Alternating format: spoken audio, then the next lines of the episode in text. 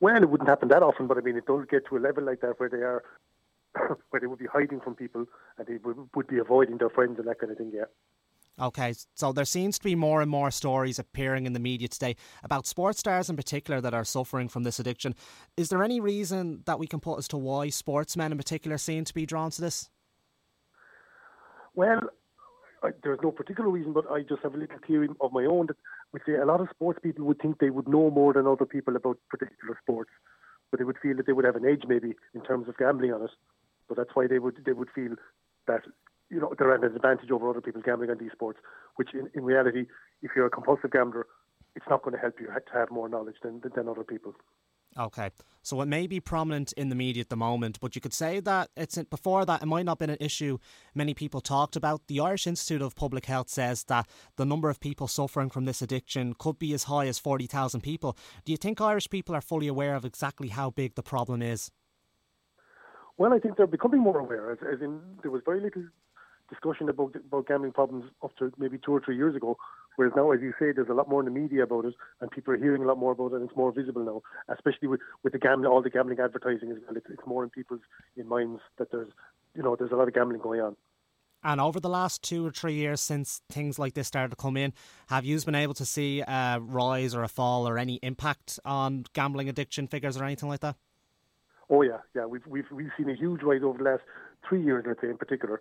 So, uh, so, so sorry. among younger people.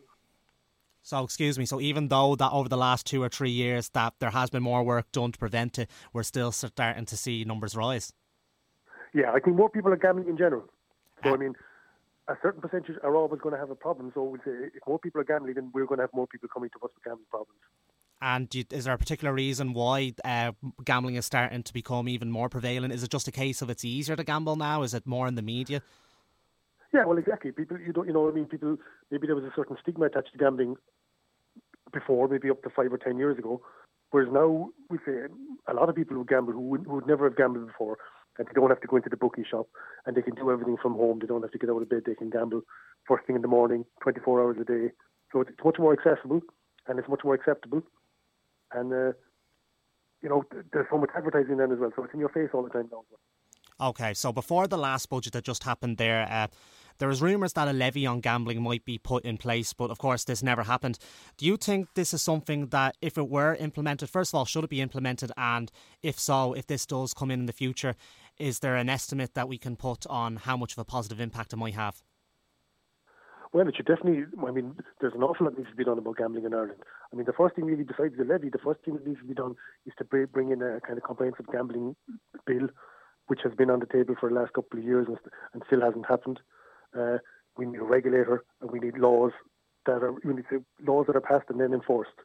To I mean, it's a kind of a wild west scenario. Now people are getting away with a lot of things that are illegal, but there's nobody enforcing any laws here. So that's the first thing that needs to be done. Now a levy is also a good idea, uh, obviously assuming some of it goes back to helping people that have gambling problems. But uh, the first thing that needs to be done is is, is laws. Okay. Uh, I won't keep you too much longer, but finally, something that is also becoming a trend, as you mentioned earlier, the amount of young people, particular I found, yeah, young male students gambling. Uh, and in most cases, it might just be a few quid on the football during the weekend. But do you think this is a problem that there could be more awareness around it among younger adults and students in particular? Yeah, I mean that's our that's our main focus of attention now is is you know making young people aware of the dangers of problem gambling, of problem gambling, and I mean, it is definitely uh, something that's causing more problems now. Than I, I used to rarely get people contacting me who are under kind of 22, whereas now probably a third of the people who contact me would be under 22. So it's, it's definitely an increasing problem.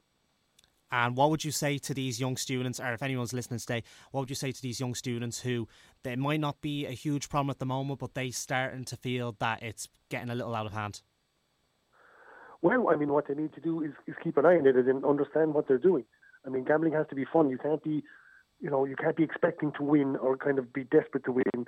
You know, basically, once you've made a bet, you've got to expect that you've lost it, that the money's gone, and then if you if you win, it's, it's a nice kind of bonus rather than trying to kind of make money from gambling, trying to win at gambling, because it's virtually impossible for for someone to do that without kind of inside information.